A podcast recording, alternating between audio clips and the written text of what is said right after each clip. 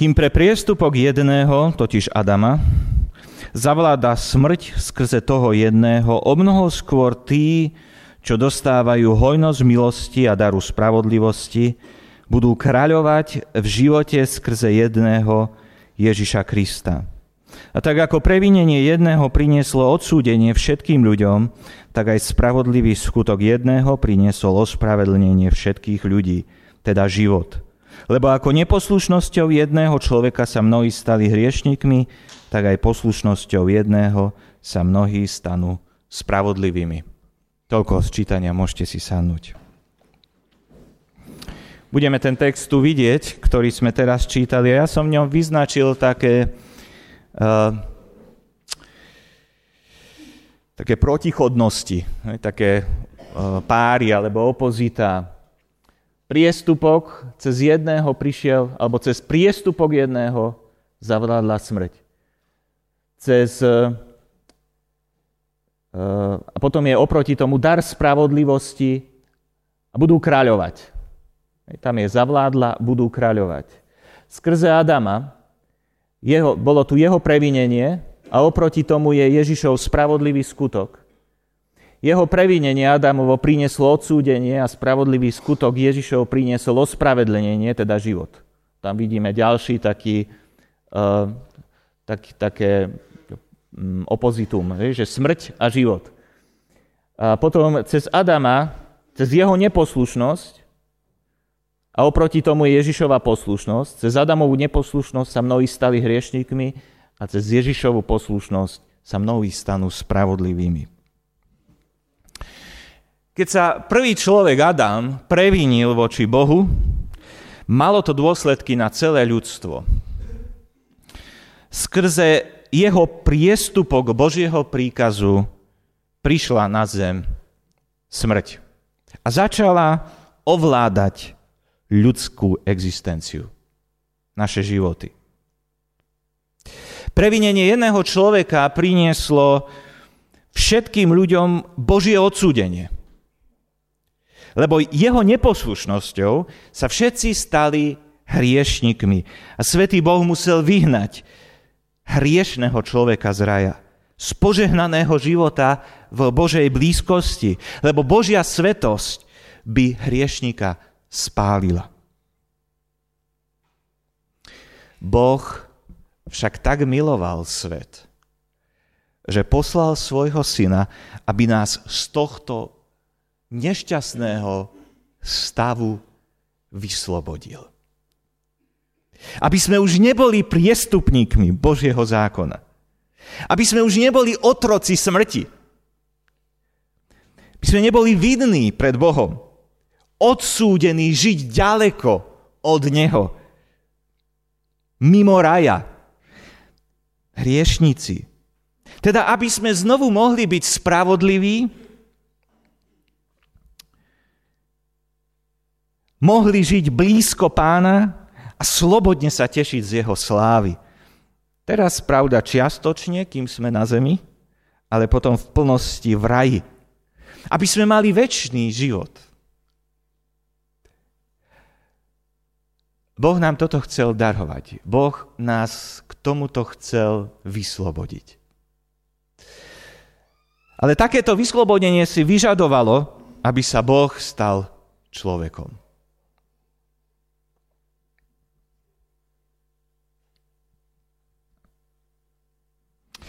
Ľudstvo mohlo urobiť reparát len cez niekoho, cez niekoho, kto je bez hriechu. Nikto na zemi nebol bez hriechu. A preto musel prísť Boh. A to nebol jediný dôvod, prečo, sa, prečo Boh musel prísť, aby nás vyslobodil. Musel prísť niekto nekonečne veľký, lebo dlh ľudstva voči Bohu je nekonečne veľký. A preto to mohol byť iba Boh, lebo On je nekonečne veľký. Musel to byť však aj človek, ak mal zastúpiť ľudstvo. Aby mohol byť jeden z nás, aby mohol zobrať trest za naše hriechy a zomrieť. Preto sa Boh stal človekom. A v niečom sa jeho cesta podobala Adamovej, tak ako vidíme aj v tomto texte. Začal na tejto zemi v, ako človek, ako nevinný, bez hriechu, tak ako Adam, keď bol stvorený. Mal blízky vzťah so stvoriteľom ako Adam. Ešte, ešte bližší by sme povedali. A prišiel, aby stvoriteľa poslúchal. A Adam bol stvorený k tomu, aby stvoriteľa poslúchal. A Ježiša diabol pokúšal. Zvádzal ho k tomu istému, k čomu zvádzal, Satan, eh, k čomu zvádzal Adama. Aby sa stal sám sebe Bohom a pánom, aby odmietol poslušnosť stvoriteľovi.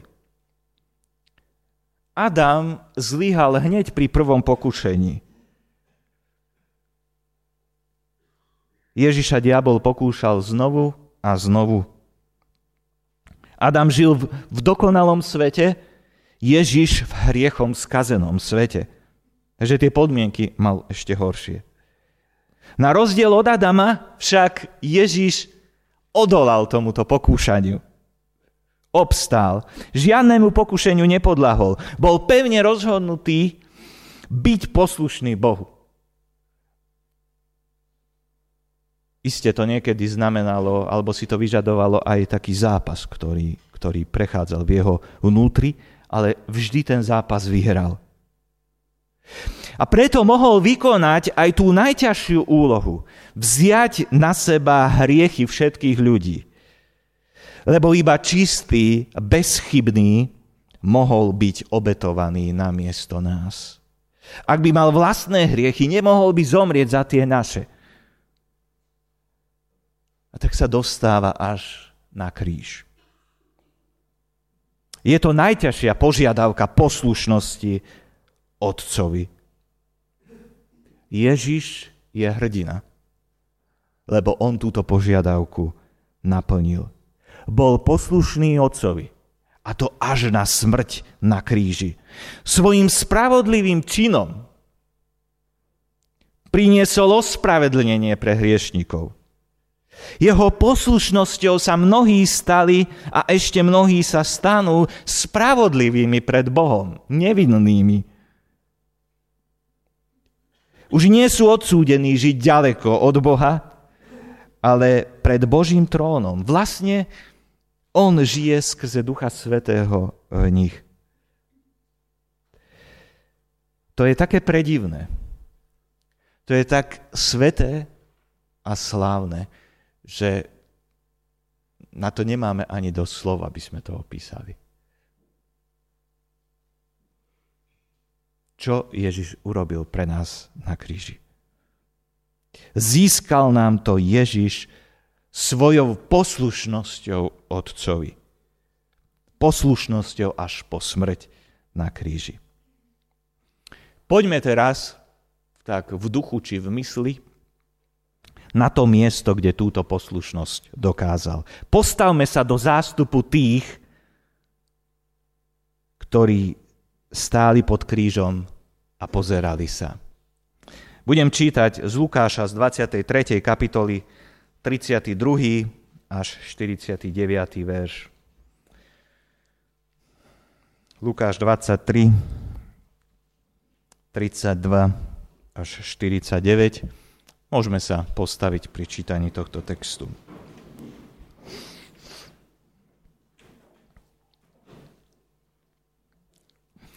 Spolu s ním, totiž s Ježišom, viedli na popravu aj dvoch zločincov – keď prišli na miesto, ktoré sa volá Lepka, ukrižovali ho a s ním aj zločincov, jedného zprava, druhého zľava. Ježiš povedal, Otče, odpustím, lebo nevedia, čo robia.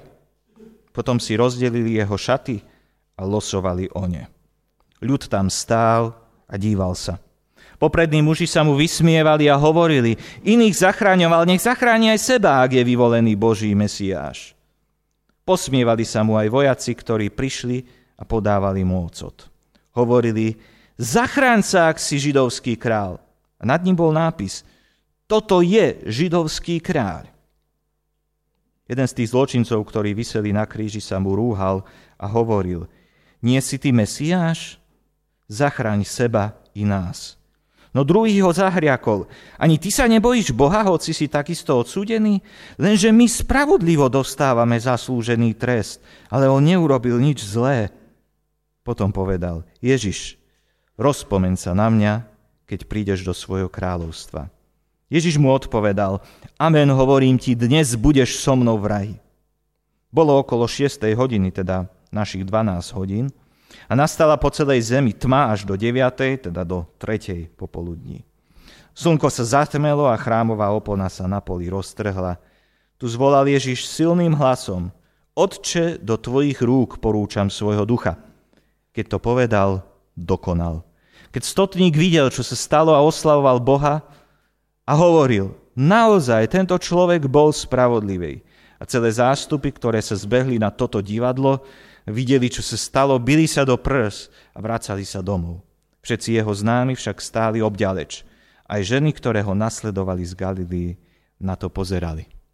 Toľko sčítania, môžete si sadnúť.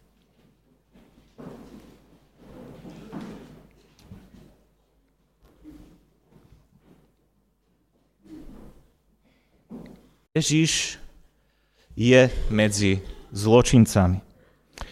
Zomiera na kríži. Dnes nám je to dosť vzdialené, lebo bežne sa to tu nedieje.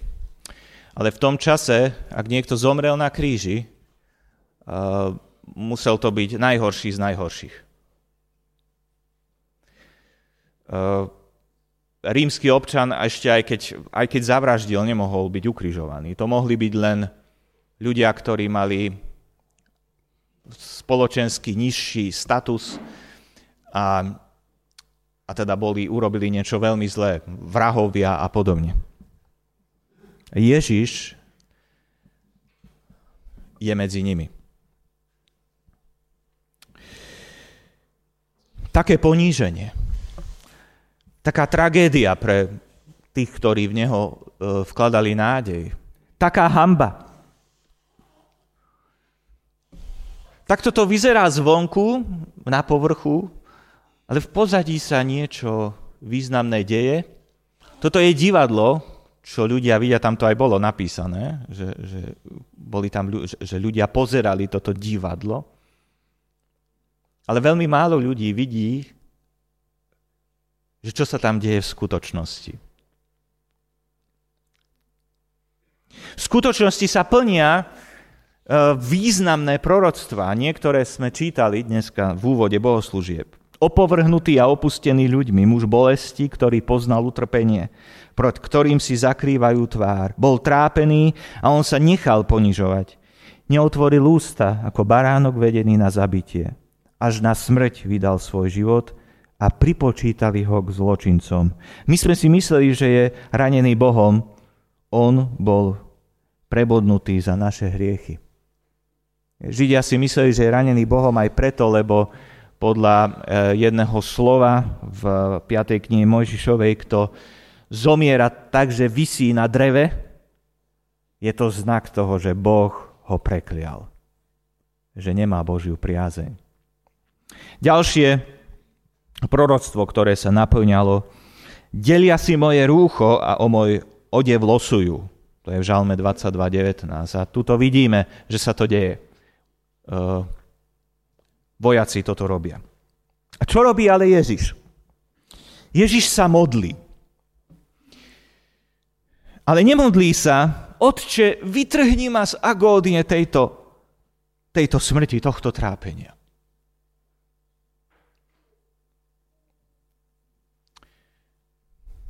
Ani sa nemodlí za to, aby Boh nejako vykonal spravodlivosť a potrestal tých, ktorí ho ktorí, e, sa mu posmievajú, ktorí ho uh, nespravodlivo odsúdili. On sa modlí, Otče, odpusť im, lebo nevedia, čo robia. Okolo teda stoja ľudia, ktorí nevedia, čo robia. Viacerí, viacerí sa len bezradne nechápajú, nechápavo dívajú na toto divadlo. Sú v šoku. Mnohí z nich sú v šoku. Nedokážu si to vysvetliť. Muž, ktorého pred týždňom vítali ako kráľa, čo ich prichádza zachrániť, muž, ktorý činil veľké znamenia a vynikal múdrosťový charakterom, muž, o ktorom si mysleli, že je Mesiáš, a všetko tomu nasvedčovalo, je teraz medzi zločincami a zomiera. Toto má byť Mesiáš. Dneska mnohí ľudia e, to nechápu. Aj dnes sa mnohým ľuďom zdá, že Ježíš je mŕtvy že zomrel, že patrí medzi slabých, ktorí zlyhali. A teda, že my kresťania len tak uctievame nejaké, nejaké pekné myšlienky. Potom sú tam ľudia, ktorí sa z jeho smrti tešia. Konečne ho odstránili. Sú to ľudia v moci diabla. Podľa toho, čo nám Apoštol Pavel hovorí, že tí, ktorí nie sú v Kristovi, tým vládne knieža tohto sveta. Skrze telesné žiadosti. Áno, aj diabol je tam. Ježiša ešte aj tu pokúša skrze ľudí. A znova sa dotýka jeho totožnosti, tak ako to robil pri prvom zaznamenanom pokušení v, na púšti. Tam tiež hovoril, ak si syn Boží, tak to ukáž, tak to zrealizuj, takto. Pardon. Tak to dokáž. A to isté robí tu. Si Boží syn? Tak buď pánom. Máš možnosti, máš moc.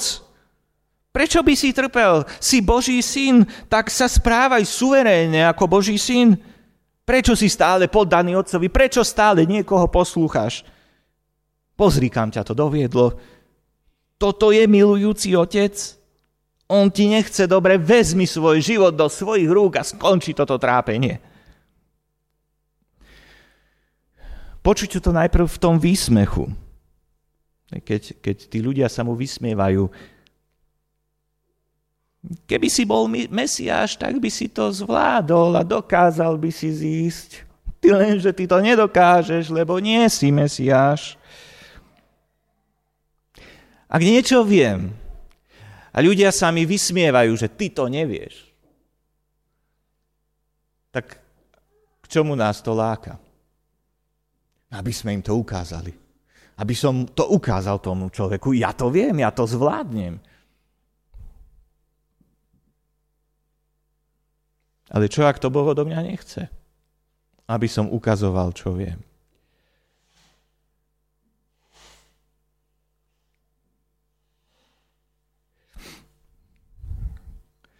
Zachráň sa. Toto tam uh, sa ozýva niekoľkokrát. Najprv to hovoria poprední ľudu, tí uh, farizei, zákonníci, kňazi. Iných zachraňoval, nech zachráni seba, aký je vyvolený Boží Mesiáš. Nevieme, čo sa deje v tej chvíli v Ježišovom vnútri. Keď ale tak rozmýšľam, že čo by sa dialo asi v mojom vnútri, tak pre mňa by tieto slova boli veľkým pokušením. Možno by som rozmýšľal, tak ak zachránim teraz seba, tak neurobím dobre len sebe. Ale dokážem, že som Mesiáš, kto už len uverí, že mŕtvy zločinec je Mesiáš? Má to logiku. Má to veľkú logiku zísť z kríža a ukázať moc.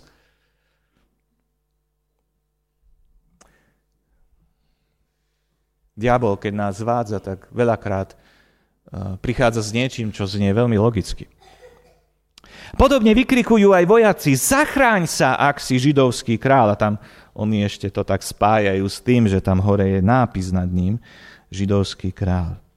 A napokon aj jeden lotor hovorí, nie si ty Mesiáš? Zachráň seba i nás. Aké pokúšanie. Urob dobre sebe i druhým. Podľa mňa je veľmi ľahké podľahnúť takémuto pokušeniu. Hlavne, keď to viete urobiť. Máte na to moc.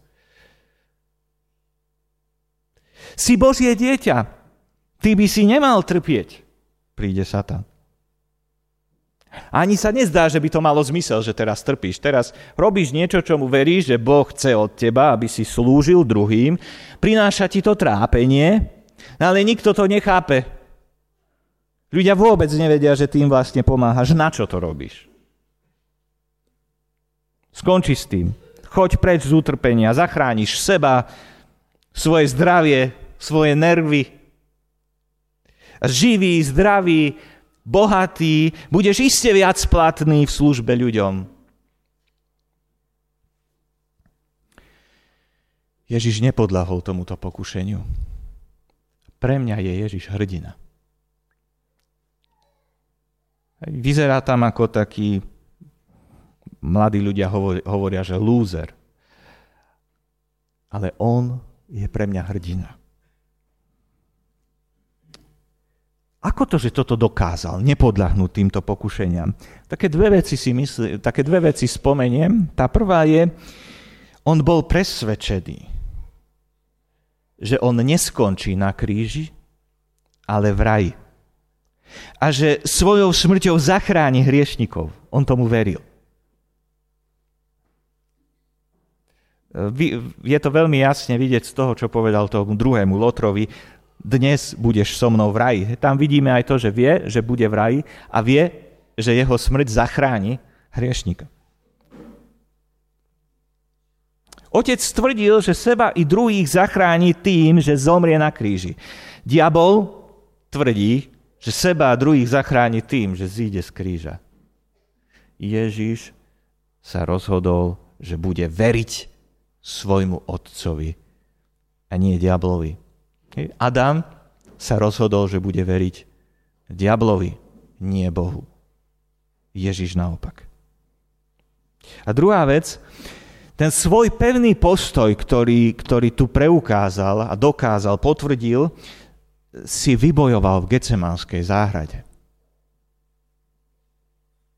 Tým to neznamená, že už nemohol zlyhať, ale tú silu a to pevné rozhodnutie, ja do toho idem, si vybojoval tam.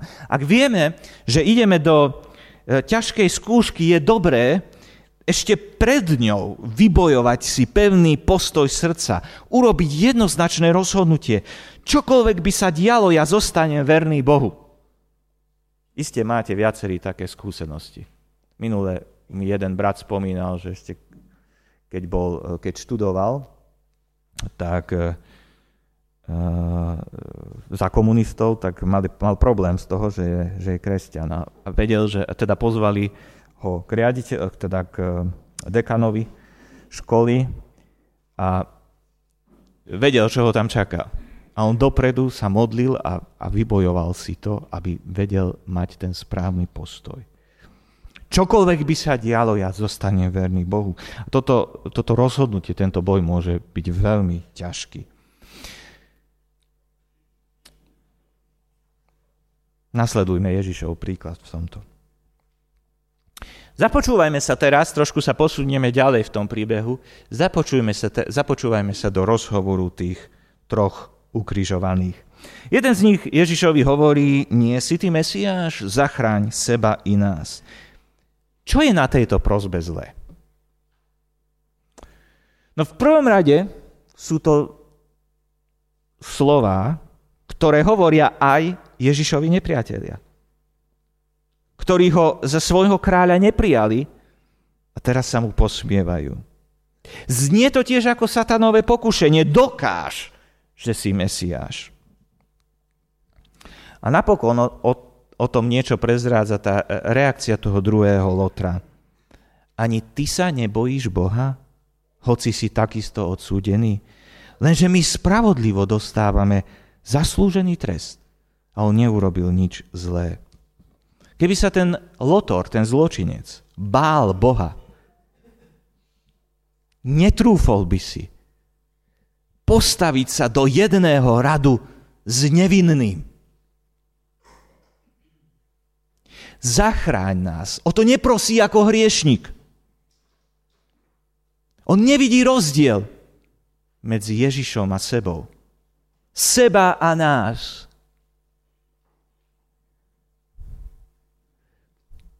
Tvári sa, že má rovnaké právo na záchranu ako Ježiš. Myslí si, že nie je o nič horší ako Ježiš. Možno, že je aj spravodlivý.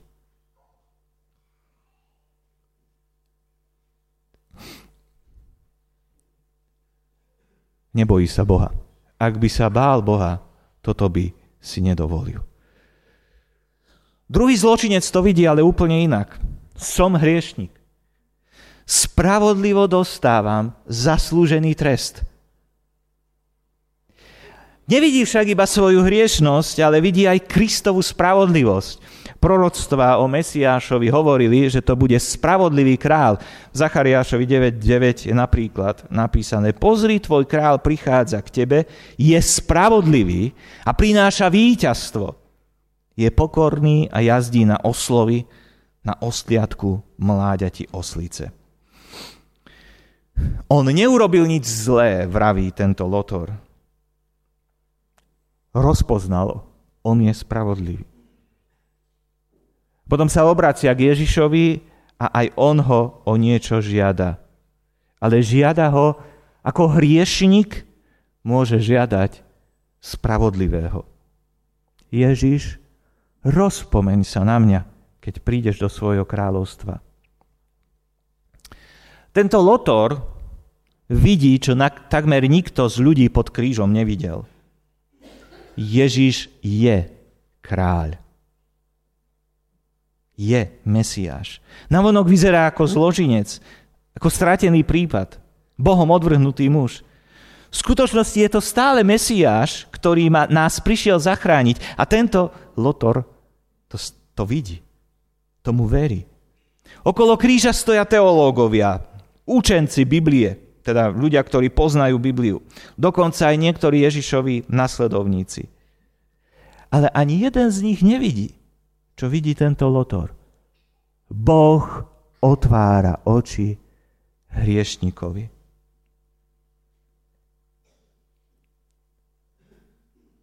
Ak si hriešnik, máš šancu vidieť Krista vidieť v tom mužovi, ktorý vysí na kríži a vyzerá ako ten, ktorý všetko prehral, vidieť v ňom svojho záchrancu. Kráľa, ktorý prišiel zachrániť svet, zachrániť mňa. Ďakujem ti, pane, za to.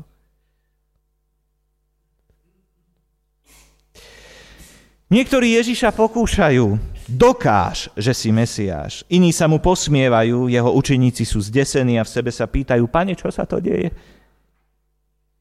Ale iba Lotor prosí, pane, spomeň si na mňa, keď prídeš do svojho kráľovstva. Jemu nešlo o to, aby bol zachránený z kríža, ale aby si Ježiš na neho v svojom kráľovstve spomenul. Ako by si ani netrúfol poprosiť o viac, len o to, spomene si na mňa.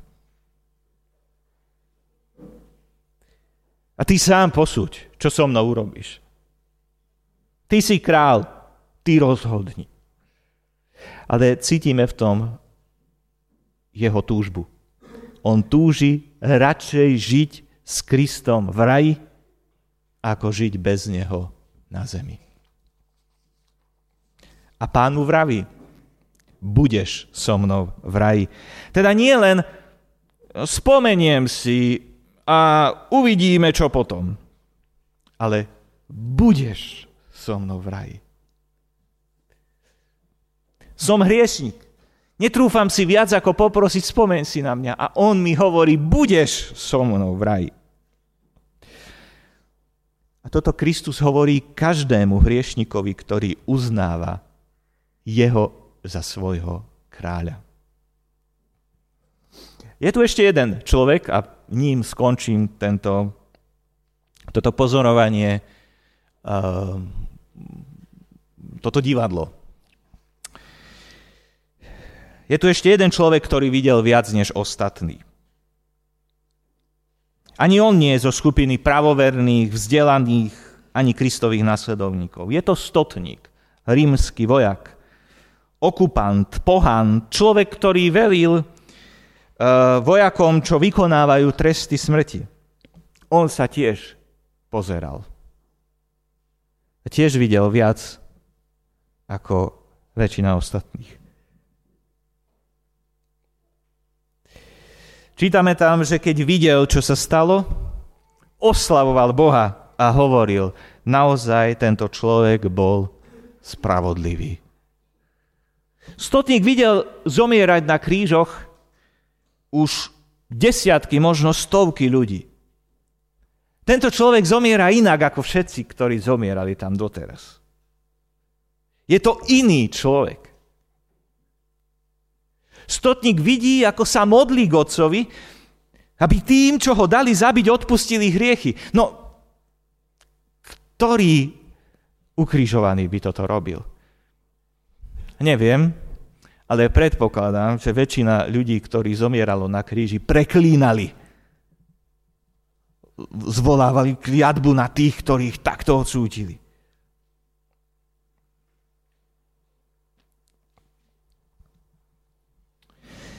Stotník vidí Ježiša ako ticho a pokojne príjma svoj údel, ako baránok, ktorého vedú na zabitie. Ľudia do neho dobiedzajú, pichajú, podpichujú ho a on len ticho trpí, znáša to. Hriešnik, ktorý zomiera na kríži, ide puknúť od zlosti a od bezmocnosti. Ale Ježíš na ich posmešky nereaguje ale predsa reaguje na niečo. Reaguje na prozbu z druhého zločinca. On sám zomiera, ale nerieši to, že čo bude so mnou. Zachraňuje hriešnika, ktorý si záchranu vôbec nezaslúži. A potom sú tam aj tie uh, veci ako zemetrasenie, zatmenie, napokon počuje Ježišovo zvolanie. Otče, do tvojich rúk porúčam svojho ducha. A následné vydýchnutie. Boh jeho prozbu vypočul. Zločinci nezverujú svoj život do rúk Bohu a Boh nezvykne vypočuť prozbu zločincov. Ale spravodlivého človeka áno. Tento stotník to vedel a videl to Pán Ježiš Kristus v Evangeliu Jánovom, to na viacerých miestach čítame, hovoril o svojej smrti na kríži, keď o nej hovoril vopred, tak hovoril, že to bude miesto, kde oslávi Boha. Nazýval to hodina mojej slávy. Mnohí ľudia, väčšina tých ľudí to videla tak, že to je hodina jeho hamby. Ale tento stotník čo robí? Oslavuje Boha.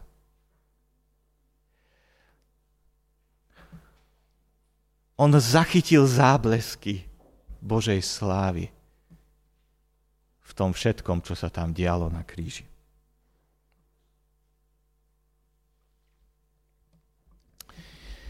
Ježiš zomrel ako zločinec. Pre mňa však je hrdina. Lebo táto smrť bola v skutočnosti spravodlivým skutkom. Zomrel, lebo to Boh Otec od neho chcel, lebo to bola jediná cesta, ako človeka vyslobodiť z toho prekliatia, z tých, z tých následkov hriechu Adama. A Boh nás tak miloval, že nás chcel od nich z týchto následkov hriechu oslobodiť. Ježiš tam zomrel za mňa a za teba, za hriešníkov. Kto v Neho uveril, sa jeho poslušnosťou stal spravodlivým pred Bohom. Už Boh na nás nepozerá ako na zločincov, ale ako na svoje deti pozerá na nás cez obeď pána Ježiša Krista. A preto nás príjma do svojej prítomnosti, k svojmu trónu. Ak si ešte jeho obed neprijal,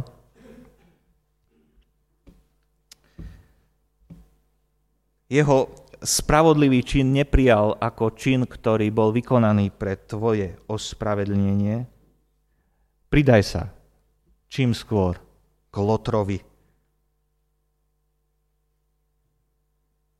ktorý ho vidí ako kráľa a prosí ho, spomeň si na mňa, keď budeš v raji. Možno ho nevidíš ako kráľa. Pros o to. A môžeme prosiť aj za našich, za ľudí, ktorí nám ležia na srdci, a ktorí nevidia v tomto ukrižovanom, ukrižovanom svojho záchrancu. Môžeme prosiť, aby Boh otváral ich oči. No a spoločne oslavujme Boha so stotníkom za to veľké dielo spasenia, ktoré vykonal na kríži. Budem sa modliť. Pane drahý, veľmi ti ďakujeme za to, čo si vykonal na kríži pre nás.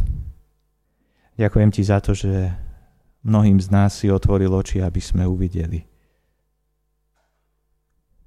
že čo sa tam vlastne stalo. A priznávame, že je to tak slávne, že nedokážeme postihnúť celú šírku a hĺbku Tvojej lásky, ktorá sa tam zjavila. Ale tušíme, chápeme aspoň to, že Ty si tam zomrel kvôli nám, aby sme my mohli byť ospravedlnení. Aby, sme, aby nám už viac nevládla smrť, ale aby sme mohli žiť. Aby sme neboli odsúdení a žiť bez Teba, ale mohli žiť s Tebou, Otče. Veľmi Ti za to ďakujeme, Pane. Chceme ťa za to oslavovať, chváliť, klaňať sa Ti a dávať Ti svoj život, lebo si ho kúpil za veľkú cenu. Amen.